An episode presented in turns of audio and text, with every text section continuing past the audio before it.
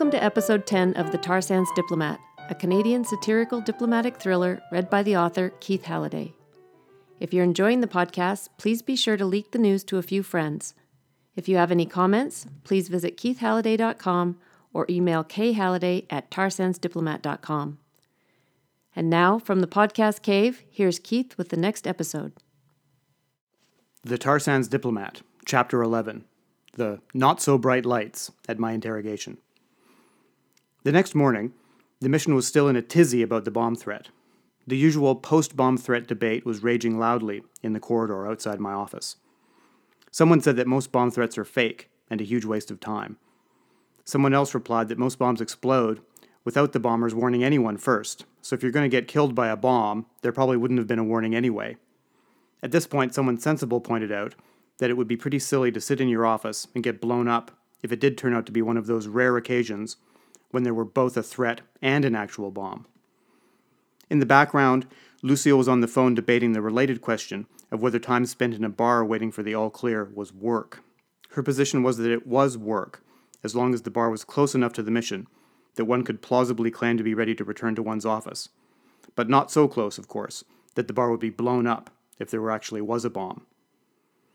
The person on the other end of Lucille's phone seemed to be arguing that if it was work, then you shouldn't do it in a bar.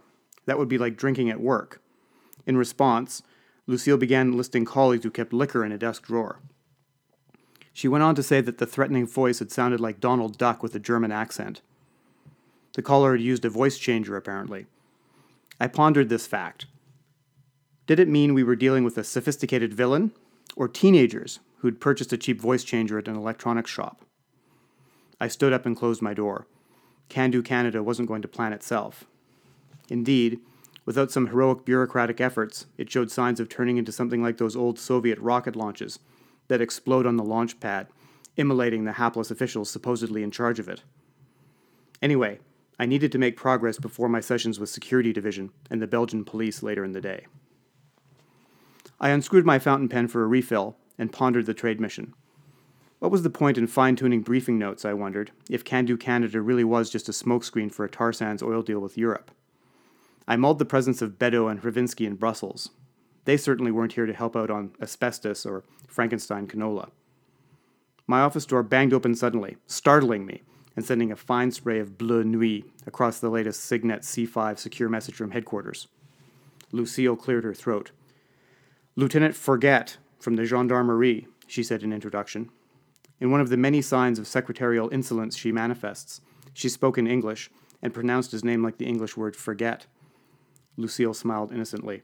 Diplomatic Security Unit, she continued. I stood up, as if to shake hands, but really to get a good view of my interrogator. I had hopes that Belgian gendarmes who covered the embassies might wear some kind of uniform with a sword and a feather in the hat. His uniform instead looked like something a second tier Parisian designer would create for a minor fascist regime seeking to update its image. Lieutenant Fourquet, with a Q, he said pointedly, turning to look at Lucille. But she was already gone. You have to be faster than that to catch Lucille, I thought. French is her mother tongue, you know, I told him, switching to French myself. I beckoned the lieutenant to sit down, pushed my ink splattered papers into a drawer, and gave him my fullest attention. He sat, straightened his jacket, and pulled a small pile of note cards out of his briefcase. The purpose of this interview is to ask you some questions about the murder of. He checked the card again. Julian Utherwaite, third secretary. He gave a sigh of deep Belgian ennui. I knew the look. He was clearly disappointed at being assigned the murder of a third secretary, while the guys who drank and played cards with the chief got to do the kinky sex scandals at the European Parliament. It was too bad. I've been looking forward to my session with the police. I love to be interrogated. I enjoy the different styles, the thrust and parry, the old lamp shining in your eyes. Interrogations can even be useful. I have often learned more at interrogations than my questioners. For example, on my first posting, I didn't even know that we intercepted phone calls until Security Division asked me if I was the one who lost the transcripts. But if Lieutenant Fourquet was a master interrogator, he hit it from his subject well. After making me spell my name twice and double checking the address of the mission, he flipped to a card with a number two on the back and proceeded with his investigation.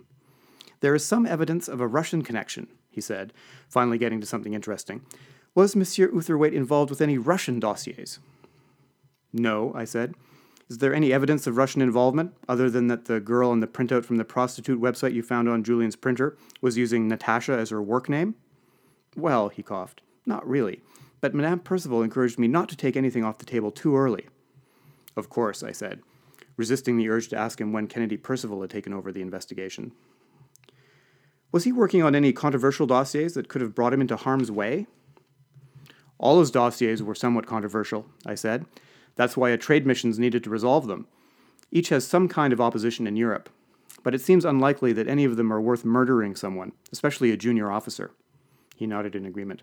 So that brings us back to the Russian prostitutes. No, not necessarily, I replied. I don't believe he used prostitutes. The apartment had the pornographic magazines, and also the printout with the Russian prostitutes. A thought suddenly struck me. Wouldn't a young man like Julian be more likely to use the internet for pornography instead of magazines? In fact, wasn't that the main use of the internet? I explained this idea to Lieutenant Fourquet. Are you deeply knowledgeable about internet pornography, monsieur? asked the lieutenant, raising his eyebrow. I am told you speak Russian. I could see where this was heading. No, I replied. If we had his computer or phone, we could check, but I still don't believe Julian used pornography or prostitutes. Do you have proof? he asked. Proof of a negative? Of course not, I replied. He nodded like it was checkmate. I decided to change tacks. Are you investigating the escort agencies for Russian prostitutes? The lieutenant gave a classic version of the c'est impossible shrug and eye roll so beloved of Belgian bureaucrats. With thousands of diplomats and officials to serve in 24 official languages, the prostitution business in Brussels was so large that it would take years and an enormous team of multilingual police officers to get to the bottom of the question. I plowed on. What have your forensic people discovered from the fingerprints, hairs, and so on? Well, to tell you the truth, he replied, not very much. The site was heavily contaminated by your colleagues when we got there, and there were obviously many guests in the previous days. There were a number of bottles and glasses in the kitchen. I began to get annoyed. Was this the best the Brussels police could do? I had somehow hoped that a dedicated and expert television police detective would take the case. Instead, we had a rookie who wasn't trying very hard. The rest of the interrogation was formulaic. I tried to excite some interest in him, but he just moved methodically through his cue cards. Finally, he stood up. Instinct told me he was going to swirl things around for a few weeks and then declare that Julian had been robbed and murdered by a shadowy and uncatchable Russian crime ring. It was maddening, and I could feel my blood rising. Julian's murderers looked pretty safe, at least if Lieutenant Fourquet was running the case. That is all my questions, he said. Could you take me to Cornelio Fret? I need to interrogate him as well. Cornelio, I snapped in annoyance. How did you know Cornelio Fret was really a man? Are you cleared to know that? Cleared, he stuttered. Really a man? It's highly sensitive, I said. He's working on cracking a Moroccan white slave ring from Montreal. I'll have to tell him to do better. I pointed the lieutenant to Cornelia's office and slammed my door in disgust. I returned to my desk and, despite the fear that Can Do Canada had a preordained ending, began reviewing the briefing notes prepared by Dunscap back in Ottawa. You can't stop doing your job just because you think it might be pointless. Nothing would ever get done at the department if people started thinking that way.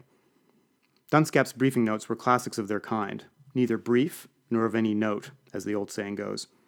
They were written in that slightly breathless tone that suits a briefing note on the latest international crisis, rather than one on a dispute over asbestos that's been going on for over 30 years. They hardly admitted that the European position might have some legitimate elements, and the responsive messages meant to rebut potential hostile responses did not address some of the Europeans' most powerful arguments. I couldn't fault Dunscap too much. He had to write these in the knowledge that they would probably be leaked. You didn't want your briefing note quoted in the papers describing the product of Asbestos Quebec as a health hazard, or admitting that European consumers might have a point when they objected to feeding genetically modified food to their children. I dutifully scribbled my comments on the briefing notes. I took pains to write legibly, I remember the time when Dunscap switched fountain pen inks to a light blue just like the lines on Foolscap, and his comments stopped showing up in faxes. He was used to being ignored, and didn't realize his writing wasn't showing up for weeks. One thing that did arouse my bureaucratic instincts was the tar sands briefing note. It was longer and in a slightly different font, was also better written, with a logic and knowledge of petrochemical engineering that suggested Dunscap had not even been in the same building when it had been written. In spite of myself, I found myself drawn into the technicalities. It appeared that we actually had a strong set of facts in our favor. Of course, ripping thousands of tons of oily goo out of northern Alberta didn't make for pretty photographs. But it looked like we compared well with the Saudis and Russians in terms of air pollution and carbon emissions. The briefing note even quoted impressive sounding scientific studies, instead of using vague phrases like experts believe, as medieval German poetry experts like Dunscap tend to use. I wrote down a few terms to look up in Kennedy's book of petrochemical engineering. I spent lunch reading the news coverage from back home and cringed at how many Canadian papers had picked up the leak. The reader comments on the bottom of each story seemed even more insane than usual. Our minister was manfully parroting his line that the government was passionately committed to helping every Canadian industry and that the oil business would get its fair share of attention, but no more. Various environmentalists claimed to be profoundly shocked that the Canadian government was helping the oil industry the Premier of Alberta merely remarked that it was good to hear that the Foreign Service was finally doing something useful. I pondered all this as I took the elevator down to my meeting with Sherlock. My eagerness to help with Julian's investigation was evaporating as the prospect of spending time in the same room with Sherlock drew closer. Conversations with Sherlock are inevitably strewn with heroically dull anecdotes about the wars in former Yugoslavia. He did four tours there with our peacekeepers. Sometimes officials are successful because of their enormous capacity for boredom they can sit forever, watching you until you make a mistake. Count von Bernstorff, the Kaiser's ambassador in Washington, once said that the secret to his success was his willingness to be bored. An hour with Sherlock would have been right up his alley. I made sure I was watered, fed, coffeed, and ready to endure lengthy Balkan digressions. Then I knocked on his door. He offered me some Canadian office coffee in a styrofoam cup, which I gladly accepted. It was his signal that I was still on the friendly interrogation list. Sherlock was occupying the office of the former Tourism Promotion Officer, a slightly flakier version of a trade commissioner. Instead of helping Canadian companies sell crates of things to foreigners, TPOs engage in tourism marketing. This seems to involve a lot of glossy travel brochures and getting drunk with tour company representatives. A thick layer of dust covered everything, and the calendar's days were crossed off until that tragic moment, a few years before, when the tourism promotion in Europe budget was stood up against a beige modular wall in Ottawa and shot. Outdated brochures were strewn by the window, layered by age like an archaeological dig. There was a poster from the Calgary Olympics framed on the side wall. I selected an Ontario wine country brochure as a coaster and turned to face my interrogator. Sherlock moved a lamp out of the way on his desk. You're supposed to shine the lamp in my eyes, I pointed out. It doesn't work. Admin is looking for a bulb that fits.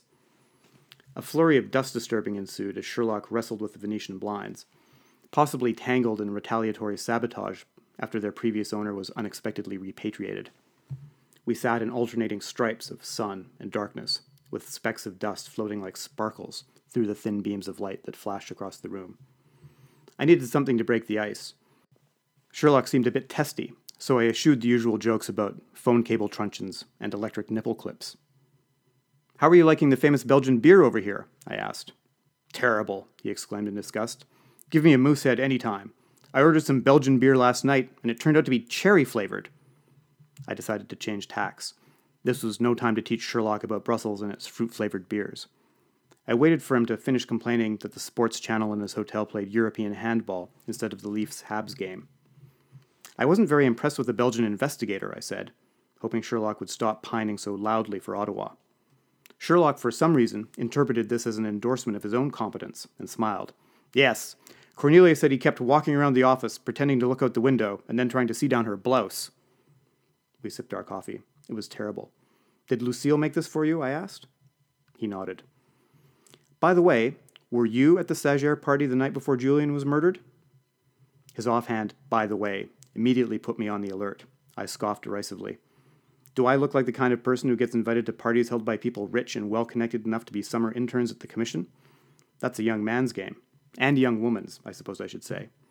Interns, replied Sherlock. I thought it was a bigger deal. It is a big deal, I replied. In Brussels, the annual stagiaire program is a very, very big deal. University students from all the member states go to extreme lengths to be selected. It's a leg up on getting a cushy bureaucrat job full time. I recounted the stories of shirtless Swedish internets dancing in cages, Pilsner flowing like water at the German stagiaire parties, and the pools of vomit at events held by the Irish contingent. I decided not to volunteer the stories I'd read in the Belgian papers about the excesses at the most recent party held by the Spanish stagiaires, nor the fact that the mission's intern had showed me some internet photos of a minor Spanish princess dancing that had Cornelia in the background, with her eyes apparently pointing in different directions. I was puzzled about how Sherlock had found out about the party and asked him. Cornelia said she was at that stagiaire party the night of the murder. She said it was quite a party, and there were several people from the mission there. Quite a few drinks were had, apparently, replied Sherlock. I often have doubts about Cornelia, and another one passed through my mind at that moment. Generally, one does not volunteer information about oneself to interrogators, especially if it involves you and your colleagues getting plastered in foreign countries. I tried to picture Sherlock using the old deliberate silence technique until Cornelia cracked and filled the dead air with whatever she was nervous about. It probably took about 10 seconds. Sometimes I wonder how we won the Cold War. Would there have been Russian prostitutes at the stagiaire party? asked Sherlock.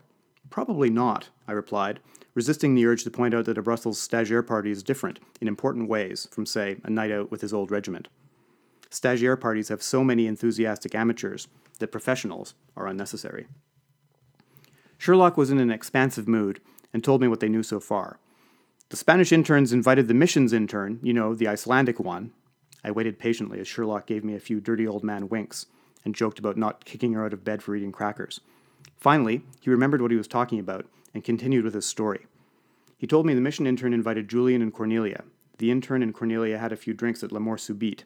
Finally, Sherlock said something interesting, adding, But Julian wasn't there, since he was having dinner at the home of some French guy named Duvel. What? I interjected. Leonard Duvel, the French deputy permanent representative? Yeah, that's him. The French deputy perm rep is like a minor god in Brussels.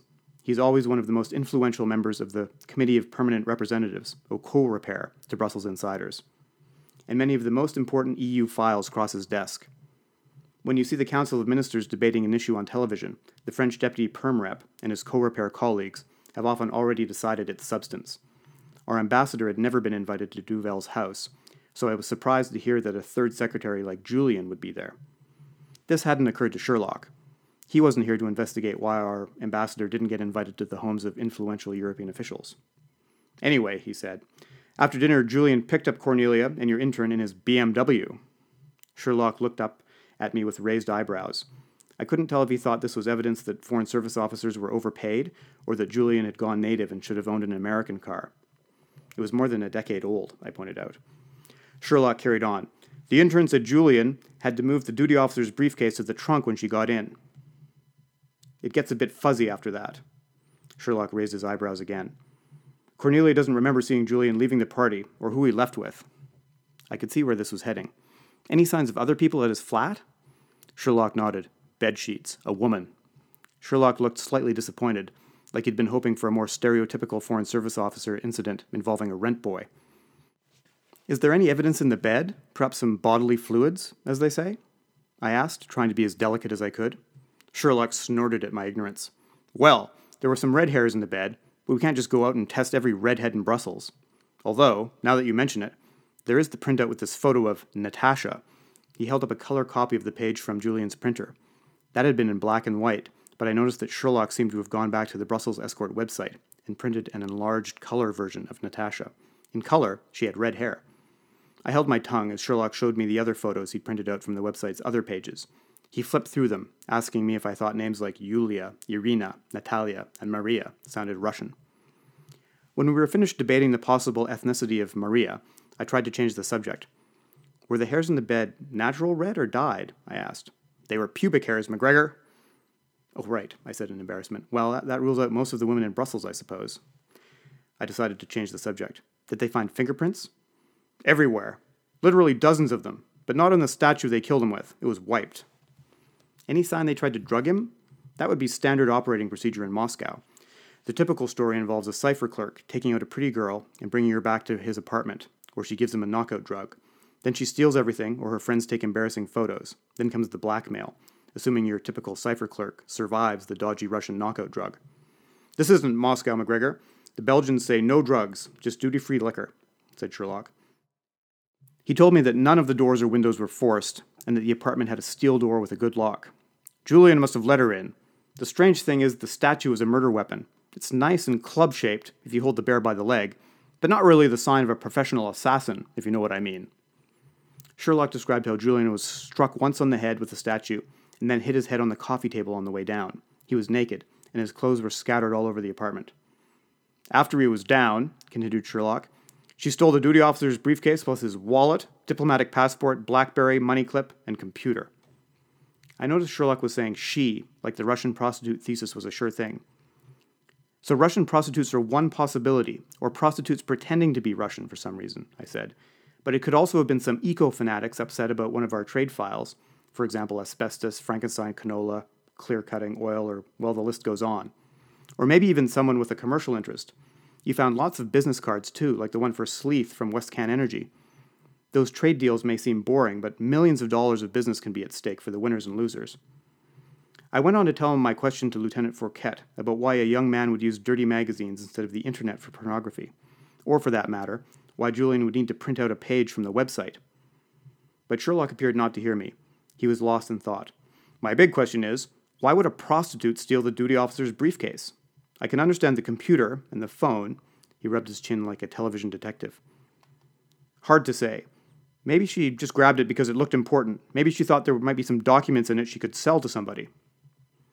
But the duty officer's briefcase isn't supposed to have confidential documents in it, I replied. It only would have valuable documents if someone at the mission made a security lapse. A thief couldn't rely on that. They would have been better off to blackmail someone to turn over real documents. Maybe that was part of her plan too, but Julian did something and she killed him.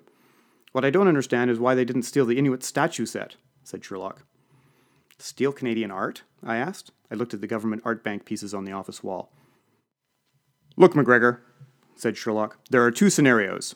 One is that someone wanted something from the mission, and they targeted Julian with a honey trap.